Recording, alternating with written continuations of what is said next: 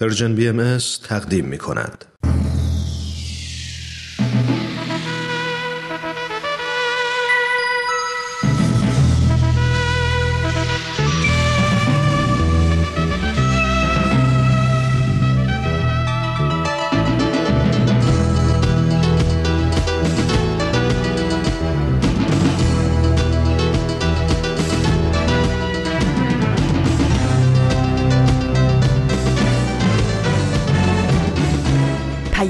دوست. برنامه ای برای تفاهم و پیوند دلها.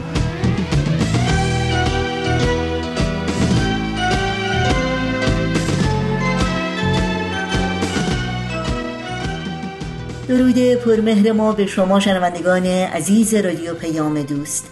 در هر کرانه و کناری این گیتی پهناور که با رادیو پیام دوست همراه هستید امیدوارم تندرست و ایمن و دلشاد باشید و با امید و اطمینان اوقات خوبی رو سپری کنید.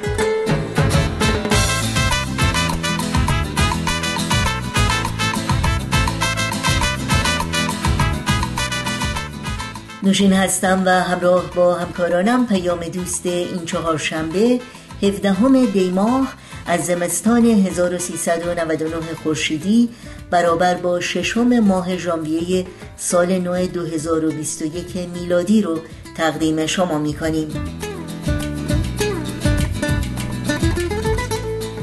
برنامه های پیام دوست امروز شامل گفتنی ها کم نیست و خبرنگار خواهد بود که امیدواریم همراهی کنید و از شنیدن اونها لذت ببرید.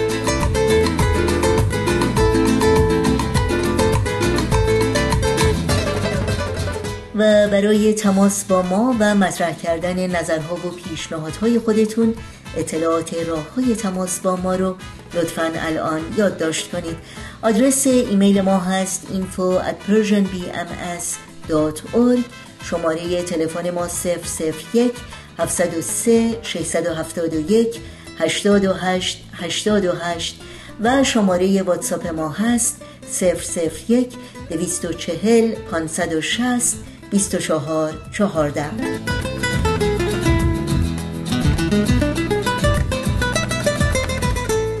در شبکه های اجتماعی هم برنامه های رادیو پیام دوست زیر اسم پرژن بی ام در دسترس شماست. امیدواریم مشترک رسانه ما باشید و برنامه های ما رو دنبال بکنید.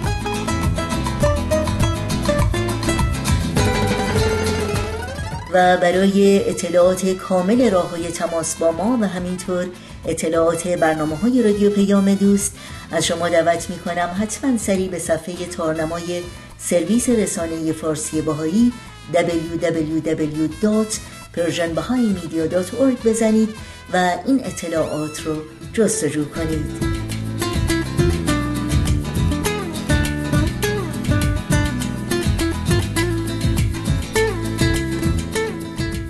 این صدا صدای رادیو پیام دوست با برنامه های امروز با ما همراه باشید.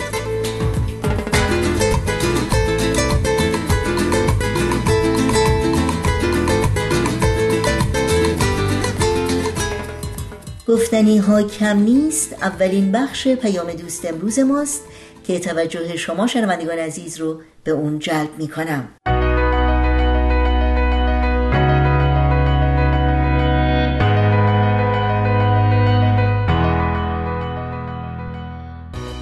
کیمیا فروغی هستم. اومدم تا از قصه زندگی آدم ها بگم. آدم هایی که اهل همین زمینن. آدم های ماندگار که با زندگیشون و مسیری که رفتند می‌تونن راه رو به ما بهتر نشون بدن و مسیرمون رو هموارتر کنن. به نظر من همه این آدم ها برای هدفی به دنیا آمدیم و چالی میشه اگر برای رسیدن به هدفمون بهترین خودمون باشیم.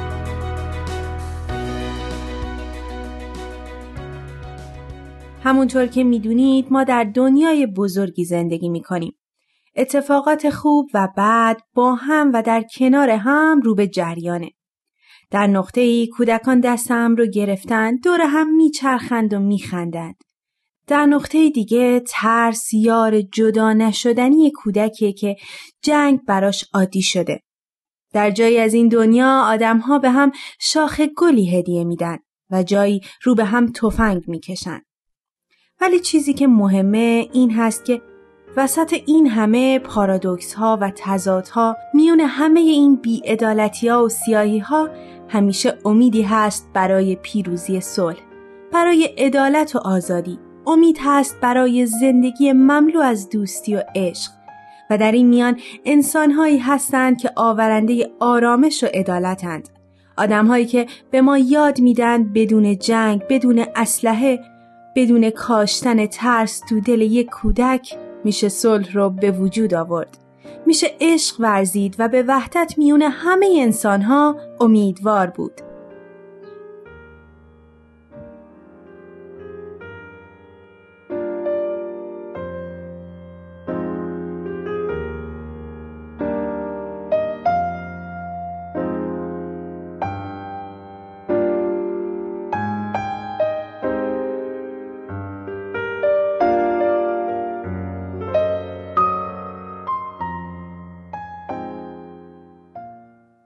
قسمت ساتیا گراها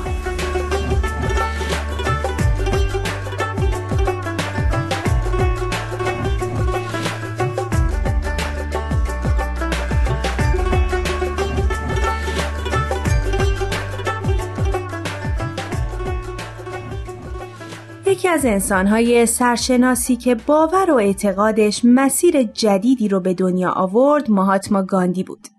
حتما خیلی از ما اسم گاندی رو شنیدیم. عکسش رو دیدیم و راجع به عشق مردم به این انسان ماندگار جایی مطلبی خوندیم. ماتما گاندی رهبر سیاسی و معنوی مردم هند بود که در سال 1869 در یک خانواده هندو در شهر گجرات در هند متولد شد. گاندی تو دستای یک مادر فداکار رشد کرد. مادری مهربون که باعث شد پسرش با آسیب نرسوندن به موجودات زنده و گیاهخواری و روزهداری برای خالص نگه داشتن جسم و روحش رشد کنه و عشق ورزیدن رو یاد بگیره. گاندی بیشترین چیزی که از خانوادش یاد گرفت پذیرفتن و احترام گذاشتن به ادیان دیگه بود و این باور شاید دریچه این مملو از صلح رو در درون گاندی به وجود آورد.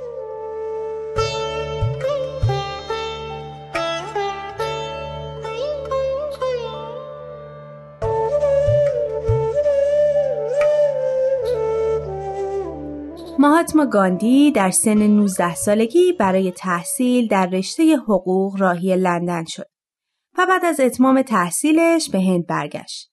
اولین تجربه کاری اون وکالت برای یک تاجر هندی بود و گاندی برای این کار باید راهی آفریقای جنوبی می‌شد.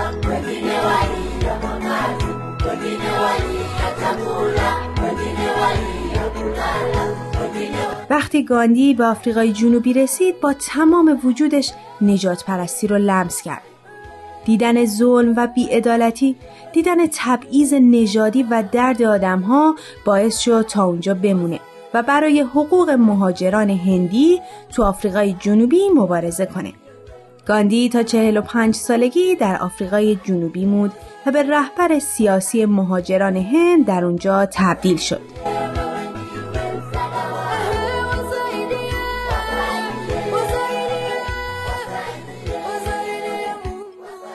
همون سالها بود که گاندی به مرور زمان با تفکرات متفاوتی آشنا شد و باورهای خودش رو قوی تر کرد و فلسفه بیخشونتی گاندی شکل گرفت.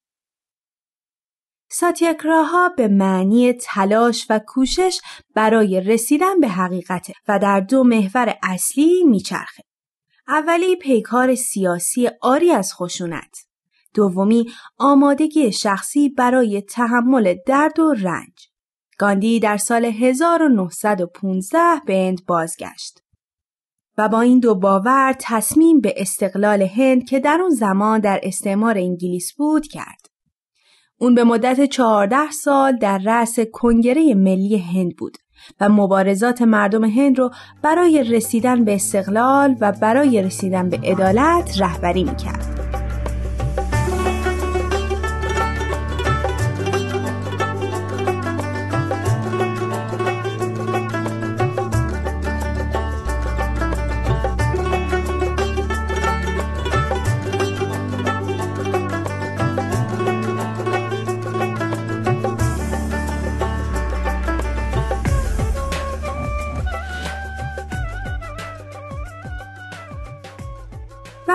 جنگ جهانی دوم شروع شد، گاندی با مشارکت هندیا توی جنگ مخالف بود و در سال 1942 خواست تا هند کاملا مستقل بشه و دیگه زیر سلطه بریتانیا نباشه.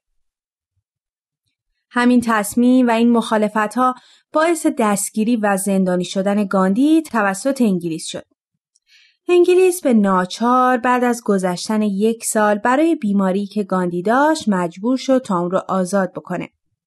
بعد از جنگ جهانی دوم جنبش استقلال هند اوج گرفت. ولی متاسفانه در این میون اقلیتی که مسلمان بودن و اکثریتی که هندو بودن با هم مشکلات و اختلافات زیادی پیدا کردند. در حالی که گاندی خواهان حفظ یک پارچگی سرزمین هند بود. نماینده مسلمانان هند خواهان ایجاد دو کشور مستقل هند و پاکستان شد. درگیری های خونین زیادی بین اونها اتفاق افتاد. ولی نقش گاندی و باورهاش تو پایان دادن این جنگ بی تاثیر نبود. در آخر این اعتراضات و این جنبش ها باعث شد تا هند بریتانیا به دو کشور هندوستان و پاکستان تبدیل بشه.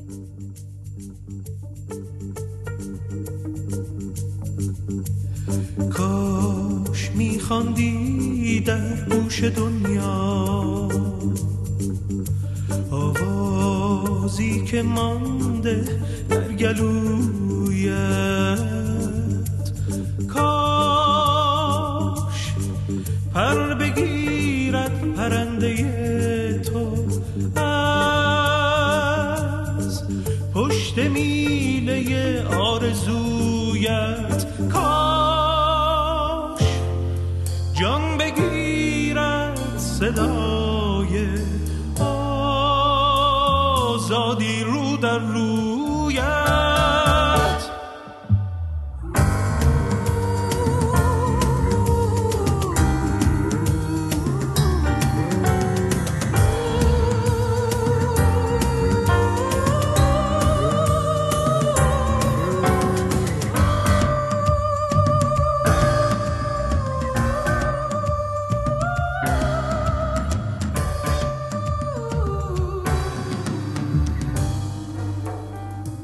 به خاطر تمام مخالفت ها با ظلم و بیعدالتی برای ایجاد تغییر در راستای ساختن جهانی مملو از صلح گاندی بارها و بارها در معرض ترور قرار گرفت و در آخر در سن 79 سالگی کشته شد.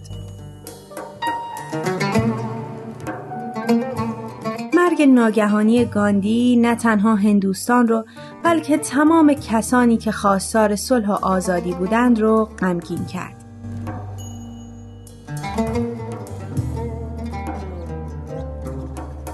تو محکوم عمری سکوتی. من از درد تو می شکستم تو می پیچی در بی صدایی.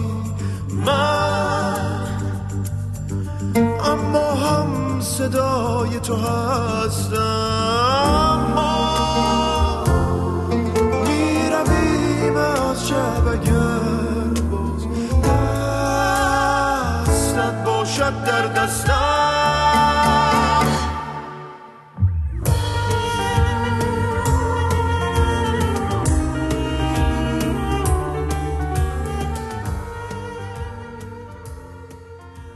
There is an indefinable, mysterious power that pervades everything. I feel it, though I do not see it. It is this unseen power which makes itself felt and yet defies all proof, because it is so unlike all that I perceive through my senses. It transcends the senses, but it is possible to reason out the existence of God to a limited extent. Even in ordinary affairs, we know that people do not know who rules or why and how he rules. And yet they know that there is a power that certainly rules. با هم تکه ای از یکی از سخنرانی های گاندی رو شنیدیم. حالا می‌خوام براتون یک نوشته از ایشون رو بخونم.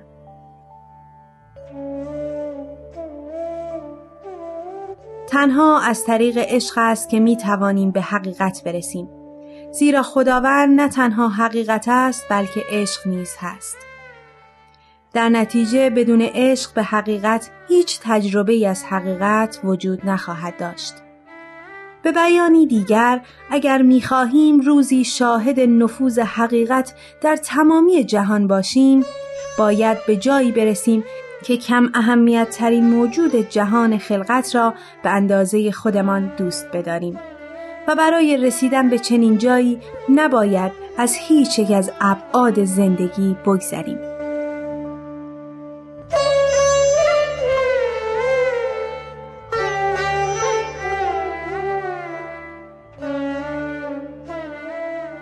راستش مطالعه درباره گاندی درس های زیادی به من داد. اینکه ما انسان ها هر کدوم چه درون قدرتمندی داریم. ولی چیزی که خیلی اهمیت داره این هست که چقدر از قدرتی که داریم رو صرف عشق ورزیدن و آوردن صلح در جهان می‌کنیم. انسانهایی مثل گاندی به ما یاد میدن که خودمون رو باور کنیم و فارغ از رنگ و دین و باور با قلبی خالی از کینه و جنگ به جستجوی حقیقت بریم. به دنبال رسیدن به صلح و وحدت راه بیفتیم و لحظه ای نذاریم تا ظلم جای محبت و عشق رو در قلب هامون بگیره. داستان زندگی گاندی هم مثل خیلی از انسانهای بزرگ و ماندگار دیگه پر هست از درس و یادگیری. من همه داستان زندگی مهاتما گاندی رو براتون نگفتم. ولی شما به راحتی با یک سرچ ساده می‌تونید با تاریخ و سرگذشت این انسان بزرگ آشنا بشید. امیدوارم که تا اینجا از شنیدن این برنامه لذت برده باشید. خوشحال میشیم شما هم اگر الگویی دارید اسم اون شخص رو برای ما از طریق at Persian BMS در تلگرام بفرستید. ممنون که با ما بودید تا یک شخصیت ماندگار رو با هم بشناسید. شما می‌تونید این برنامه رو از تارنما، تلگرام و SoundCloud Persian BMS دنبال کنید و از همین راه نظرها و پیشنهاداتتون رو برای ما بفرستید. این هم بگم اگر از طریق پادکست به ما گوش می‌کنید خوشحال میشیم که به برنامه هایی که دوست داشتید امتیاز بدید. امیدوارم تا مسیر زندگی برای رسیدن به هدفتون هموار باشه. تا برنامه بعد خدا نگهدارتون. تهیه شده در پرژن BMS شما شنونده برنامه این هفته گفتنی ها کم نیست از رادیو پیام دوست بودید. این برنامه و همه برنامه های ما رو می‌تونید در شبکه های اجتماعی یوتیوب، فیسبوک، ساوند کلاود، اینستاگرام و تلگرام زیر اسم بی ام دنبال کنید. آدرس تماس با ما در کانال تلگرام هست at Persian BMS contact. در کنار شما و با قطعه موسیقی برنامه های امروز رادیو پیام دوست رو ادامه میدیم. چشما چه مهربونه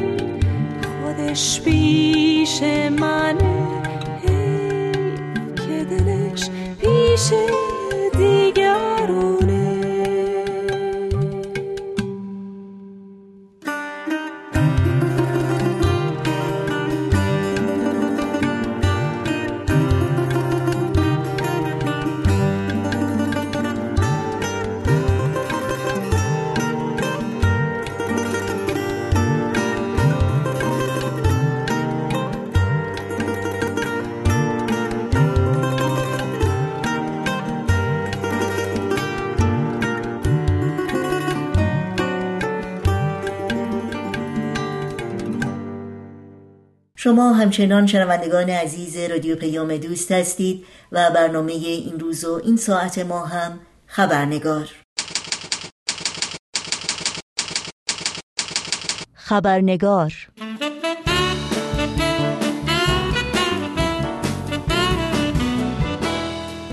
همراهان عزیز خبرنگار بسیار خوش آمدین. نوشین آگاهی هستم و خبرنگار این چهارشنبه رو تقدیم می کنم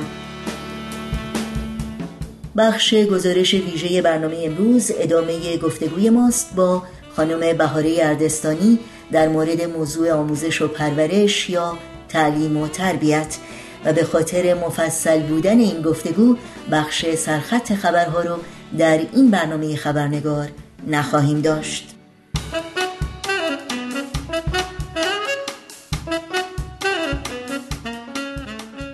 خب همونطوری که می‌دونید هفته گذشته همراه با میهمان عزیز خبرنگار خانم بهاره اردستانی گفتگویی را آغاز کردیم در مورد موضوع تعلیم و تربیت و تفاوت اون با آموزش و پرورش و اینکه تعلیم و تربیت چه ابعادی داره و چه ساحتهایی از وجود انسان رو شامل میشه و البته مسائل دیگه در رابطه با این موضوع. در ادامه این گفتگو به بود اخلاقی تعلیم و تربیت می‌پردازیم. و به طور اخص نگاهی داریم به دیدگاه آین باهایی در این زمینه با سپاس بیکران از خانم بهاره اردستانی شما رو به شنیدن بخش پایانی این گفتگو دعوت می کنم.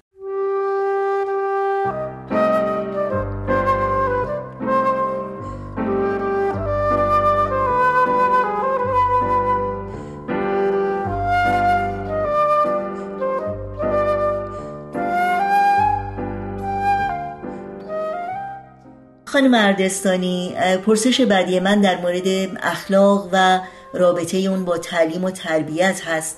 آیا اخلاق میبایست بخشی یا بودی از تعلیم و تربیت باشه؟ و در حقیقت شاید باید بگیم فقدان تعلیم و تربیت اخلاقی چه مشکلاتی رو می‌تونه به وجود بیاره؟ صد البته که باید باشه. اینکه نتیجه فقدان تعلیم و تربیت اخلاقی چه می‌شود رو اجازه بدید.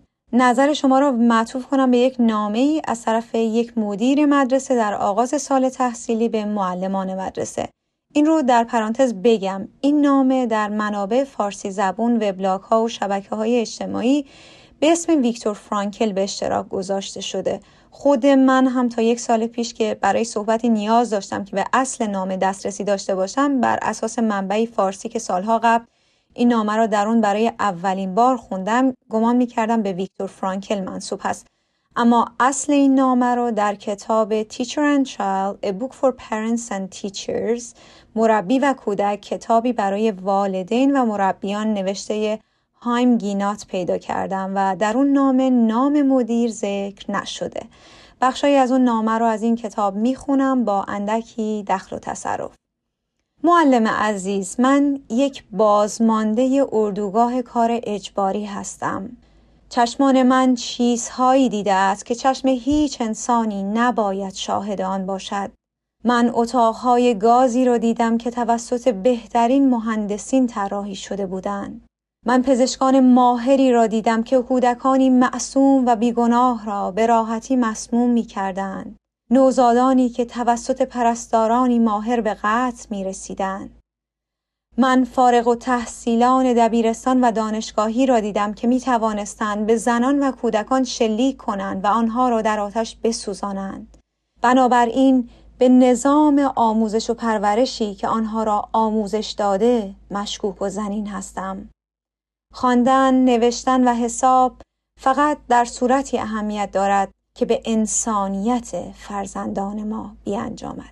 فکر کنم از این نامه میشه حدیث مفصل خوند که وقتی اراده معطوف به خیر در انسانها فعلیت پیدا نکنه نتیجه چه خواهد شد؟ ولی نوشته بسیار تاثیرگذار و البته تأثیر برانگیزی بود که واقعا همونطور که شما گفتید قابل تعمل هست. ممنونم از اینکه اون رو با ما سهیم شدید. خب همونطور که می‌دونید تعلیم و تربیت عمومی و اجباری یکی از تعالیم دیانت بهایی هست. در مورد این تعلیم برامون توضیح بدید و ارتباط اون با دیگر تعالیم دیانت بهایی و همینطور اهدافی که دیانت بهایی دنبال می‌کنه. سال بسیار مهم و عمیقی هست. سخن بسیاره اما به صورت مختصرش وقتی داریم از تعلیم و تربیت در دیانت بهایی صحبت می کنیم مثل همون جریان بررسی تعلیم و تربیت در ارتباط با ابعاد مختلف وجود انسان. فراموش نکنیم. بیانات و رهنمودهای تعلیم و تربیتی رو در آثار دین بهایی نمی‌تونیم جدا از بقیه آثار و اصول و ارزشها و اهداف در این آین در نظر بگیریم. صحبت از یک سیستم زنده و پویاست یک سیستم ارگانیک که همه عناصر و اجزای اون با هم در جهت رسیدن به هدف یا اهدافی رابطه دارند و قرار هست در همون جهت هم اون سیستم رشد کنه خب حالا اون اهداف چه هستن؟ شارع آین بهایی حضرت بهاءالله در جایی تاکید میفرمایند که ظهورشون برای ظهورات کمالیه در انفس انسانیه آمده و در جای دیگه مقصد از تمامی بلایایی که متحمل شدهاند رو اخماد نار زقینه و بغضا ذکر میفرمایند که شاید آفاق افعده اهل عالم به نور اتفاق منور گردد و به آسایش حقیقی فائز. پس هدف ایشون در بود فردی شکوفایی و فعلیت بخشیدن به قوای کمالیه انسانی هست و در بود اجتماعی ریشهکن کردن خشونت و عدم مدارا و رسوندن انسان به مرحله ای که به خدمت جمعی انسان ها قیام کنه و با تمام عالم حس وحدت، پیوند و یگانگی رو با تمام وجود لمس کنه. خب برای هدایت رشد انسان ها به این هدف ما به چی نیاز داریم؟ به آگاهی جمعی همه انسان ها به مشارکت همه انسان ها همه باید این حس پیوند و یگانگی و بزرگی رو نسبت به هم لمس کنن حتی یک نفر رو هم نمی‌تونیم کنار بگذاریم. حتی یک نفر. سیستم تعلیم و تربیت عمومی می‌خوایم و همینطور اجباری. هیچ انسانی قرار نیست به خودش وانهاده بشه و قفلت ازش بشه. تک به تک افراد انسانی میبایست شرایط شکوفایی فردی براشون فراهم بشه و همگام با فعلیت بخشیدن به ظرفیت ها و قوای فردی حرکت به سمت وحدت عالم انسانی هم به صورت جمعی صورت بگیره. ممنونم. شاید بد نباشه برای درک بهتر این موضوع از شما خواهش کنم تاثیر یکی از تعالیم اساسی دیانت بهایی رو حالا به انتخاب خودتون در جریان تعلیم و تربیت بهایی و در ارتباط با هدف اصلی دیانت بهایی برامون تشریح کنید. حتما. یک تعلیم زیربنایی در دیانت بهایی تحری حقیقت هست خب این تعلیم زیربنایی ابدا همونطور که گفتیم از مسئله تعلیم و تربیت در آین بهایی جدا نمی‌تونه باشه و با تمام رهنمودهای تربیتی پیوند داره. مثلا این تعلیم کاملا به محتوا و روش های آموزش جهت میده. به ما میگه که ما باید فرزندانمون رو به گونه تعلیم بدیم که خودشون رو مالک حقیقت ندونن بلکه همیشه در طلب و جستجوی حقیقت باشند. انسانی که در طلب و جستجوی حقیقت هست چه ویژگی هایی داره؟ خب این انسان ذهنش و دلش به سوی انسانهای دیگه گشوده است. انحصارگرا نیست. میل به گفتگو داره. این فرد مرامش دیگه احتجاج کردن یا صدای دیگری را خفه کردن نخواهد بود. بلکه برعکس این انسان در جستجوی فردی هست که اتفاقا نگرش متفاوتی داشته باشه. چون اون فرد بهش کمک می‌کنه که باورها و آموخته های خودش رو قربالگری کنه. اصلا وجود انسان ها با نگرش های متفاوت و متمایز ضرورت پیدا می‌کنه برای رشد شناختی ما. و خب احساس ما نسبت به یک همراه همقدم و کسی که به ما کمک می‌کنه در مسیر یادگیری توانمند بشیم چه خواهد بود؟ آیا چیزی بجز مهر خواهد بود این احساس؟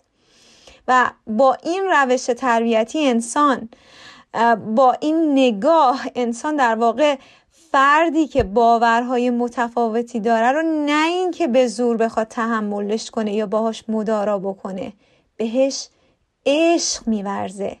دقیقا جریانی همسو با شکوفایی فردی و حرکت جمعی به سوی وحدت عالم انسانی.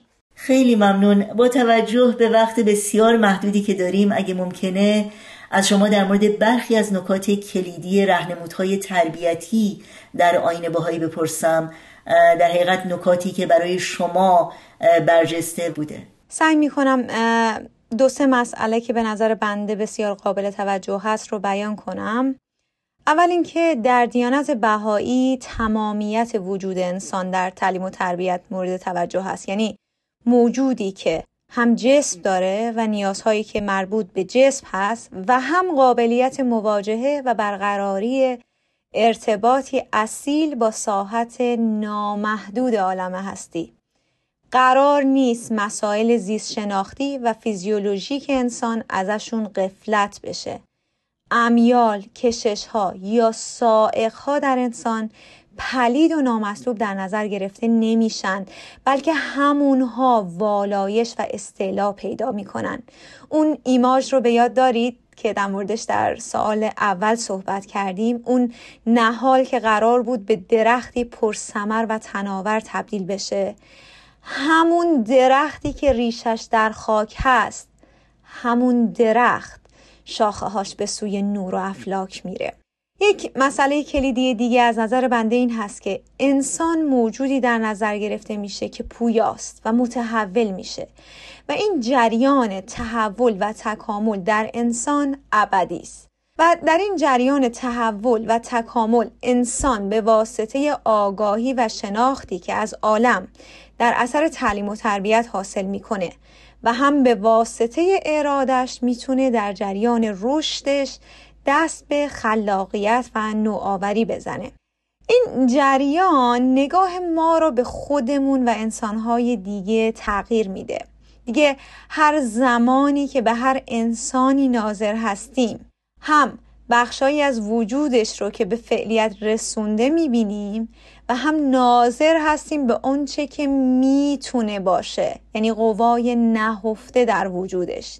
اینطور دیگه با عکس ها و برچسب زدن های ایستا به انسان ها نگاه نخواهیم کرد و اتفاقا راه باز میشه برای اینکه مهر و امیدمون رو از هیچ انسانی تا زمانی که نفس می‌کشه قطع نکنیم. مسئله کلیدی دیگه به نظر بنده تغییر نگاه ما انسان هاست به مفهوم روحانیت. در فرهنگ های دینی معمولا امر الهی و روحانی رو جایی بیرون از اجتماع و وجود انسان ها در جستجو و طلبش بودند در بیشتر مواقع افراد در این فرهنگ ها توجهشون به سمت بهشتی ایستاست و خب تصویر و ایماژشون هم در هر فرهنگی فرق داره. اما معمولا به خاطر اون بهشت ایستای الهی نسبت به دردها و رنجها و مصیبتها در این دنیا یک حالتی منفعل رو دارن و دست به تغییر وضعیت موجود نمی‌زنند به امید بهشتی در جایی دیگر. اما حضرت عبدالبها فرزند شارع آین بهایی خطاب به بهایان میفرمایند در توضیح امر الهی هر امر عمومی الهی است و غیر محدود و هر امر خصوصی بشری و محدود. روحانی بودن و الهی بودن رو میان و در متن زندگی و اجتماع انسانی قرار میدن. فرمایند اعظم پرستش و عبادت تربیت کودکان است به آداب کمال انسانیت و ثوابی اعظم از این تصور نتوان نمود. برای پرستش حق نمیفرمایند روت رو از انسان برگردون. خیر برای پرستش حق میفرمایند به خدمت انسان قیام کن و مقام انسان رو بشناس و قابلیت های انسان رو بشناس و به تعلیم و تربیت فرزندان انسان که همانا کمک به فعلیت بخشیدن به ظرفیت ها و قوای انسانی هست اقدام کن. خب همونطور که می‌دونید یکی دیگه از تعالیم اساسی دیانت باهایی تطابق دین با علم و عقل هست. شما چه درکی از ارتباط این موضوع با تعلیم و تربیت در دیانت باهایی دارید؟ به نظر بنده شاید این تعلیم یکی از مهمترین تعالیم دیانت بهایی هست برای زمانی که در صدد باشیم نظام جامع تعلیم و تربیت بهایی ایجاد کنیم این رو هم بیان کنم که پاسخی که برای این سوال میل دارم ارائه کنم الهام گرفته از فعالیت های دکتر دنیل جوردن و مدل آموزشی او مدل انیسا هست که شاید بشه از اون به عنوان جامع ترین، کامل ترین و دقیق ترین مدل علمی آموزشی ملهم از آثار دیانت بهایی یاد کرد. این مدل همچنین بسیار متأثر از آرای فلسفه پویشی آلفرد نورت وایت هد هست. خب دکتر جردن چه مسیری رو طی می‌کنه؟ او جهانبینی و مبانی فلسفی و مفروضاتش رو در خصوص قوای روحانی انسان از آثار دیانت بهایی اتخاذ می‌کنه اما جریان به فعلیت رسوندن این قوای مجهوله روحانی در مدل او کاملا با پرسش های دقیق و آزمایش ها و تجارب علمی هدایت میشن. به نظر دکتر جردن وجود ظرفیت های مجهول و ناشناخته باعث نمیشه ما گمان کنیم از روش ها و یافته های علم ژنتیک یا علم زیست شناسی و جامعه شناسی و روان شناسی در طراحی مدلمون بینیاز هستیم. خیر. او حتی جنبه های از مدلش رو که در آینده می‌دونست باید تغییر کنه مشخص می‌کنه و برای مجریان این مدل شرح میده که چطور میبایست سوالات جدیدی رو مطرح کنن و بر مبنای اون سوالات جدید آزمایش های جدیدی رو طراحی کنند و یافته های اون آزمایش ها چطور اون بخش از مدل رو تغییر خواهند داد. به نظر بنده اعلام بینیازی از یافته ها و تئوری های دقیق علمی همانو تبدیل کردن یک نظام آموزشی به یک ملغمه و یک مجموعه درهم و برهمی از سلایق و نظرات شخصی و خیلی خودمونیش هر اونچه که به دل هر کسی افتاده همون. مثال ملموس و عینی این جریان هم این مسئله این جریان اسلامی کردن علوم انسانی است در دانشگاه های کشور عزیزمون ایران که هر کسی یک الگوی سلیقه‌ای ارائه میده و می‌خواد مثلا جامعه شناسی اسلامی یا روانشناسی اسلامی ایجاد کنه. شما در صحبتاتون به دکتر دانیل جردن استاد فقید تعلیم و تربیت و مدل آموزش انیسا اشاره کردین. دوست دارم اگر امکان داره برای حسن ختام این برنامه و همینطور برای اینکه از ایشون یادی کرده باشیم یک معرفی کوتاه از دکتر جردن رو از شما بشنویم و اینکه چرا نام انیسا رو برای این مدل انتخاب کردند. به روی چشم. دکتر دانیل جردن متولد سال 1932 بیش از 20 سال از حیات خودش رو وقف کرد. تا یک مدل جامع علمی آموزشی جهانی همونطور که گفته شد ملهم از آثار دیانت بهایی و آرای فلسفی آلفرد نورت وایت هد ایجاد کنه. دکتر جردن سال 1982 در حالی که فقط 50 سال از حیات پرسمرش میگذشت روز قبل از سخنرانی در مقابل انجمن دانشگاه های جهان به شکل بسیار بسیار دردناکی کشته شد. از 18 فوریه 2016 دانشگاه استنفورد در کالیفرنیا خانه مدارک و نوشته ها و سخنرانی هاش درباره مدلی هست که او اصاره حیات خودش را در اون به یادگار گذاشت. در مورد جریان نام انیسا Educational Model دکتر جردن خودش در صحبتی بیان می‌کنه که دنبال نمادی بودم که یک نگاه جامع و کلنگر به حیات انسان داشته باشه و تمامیت وجود او رو در بر بگیره و مفاهیمی مانند زیبایی، تنوع، تمایز، یک پارشگی، وحدت، چرخه های دائمی تحول و تکوین رو در دل خودش داشته باشه. دکتر جردن به دنبال کهن الگویی پویا بود و نمادی که برگزید شجره انیسا بود. به این علت که همه این مفاهیم رو در دل خودش داشت و در فرهنگ های گوناگون بشری هم از یه طرف ریشه های عمیق و کهنی داشت و از سوی دیگه سمبل زندگی بود و پویش و خلاقیت و آفرینش و دم به دم نو شدن. خیلی دوست داشتم در مورد مبانی فلسفی مدل انیسا صحبت کنم و فکر کنم باید بگذاریمش تا وقت دگر. خانم بهاری اردستانی بی نهایت سپاسگزارم از وقتتون از صحبتهای خوب و ارزندهی که با ما سهیم شدید و براتون آرزوی موفقیت دارم و امیدوارم باز هم در این برنامه بتونیم از شما استفاده کنیم. خواهش می‌کنم نوشین خانم عزیز. تو بیا ای یار دیرین تو بیا ای شور شیرین که به صحراها دریاها بباریم.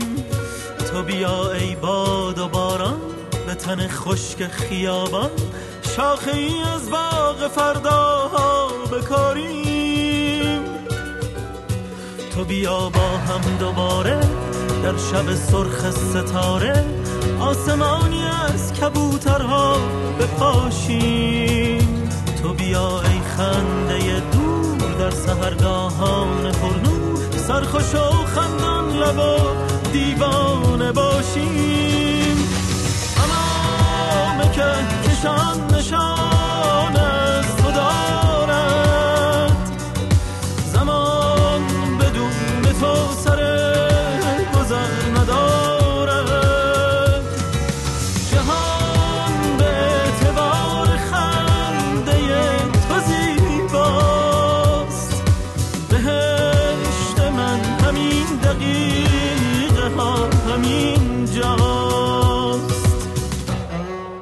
یادآوری کنم که برنامه خبرنگار و البته همه برنامه های رادیو پیام دوست پادکست برنامه ها و اطلاعات راه های تماس با ما در صفحه تارنمای سرویس رسانه فارسی بهایی www.persianbahaimedia.org در دسترس شماست.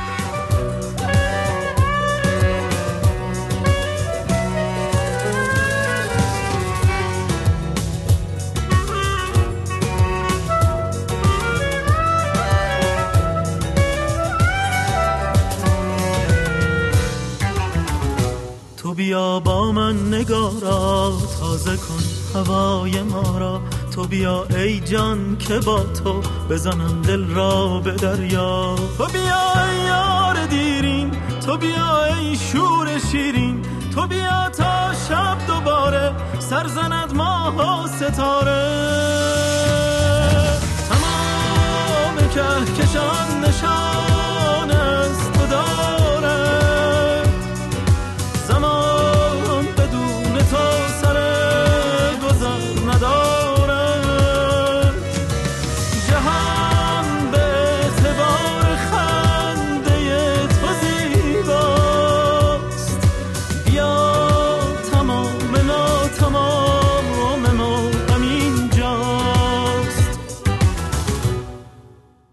پایان برنامه های این چهارشنبه رادیو پیام دوست می‌رسیم.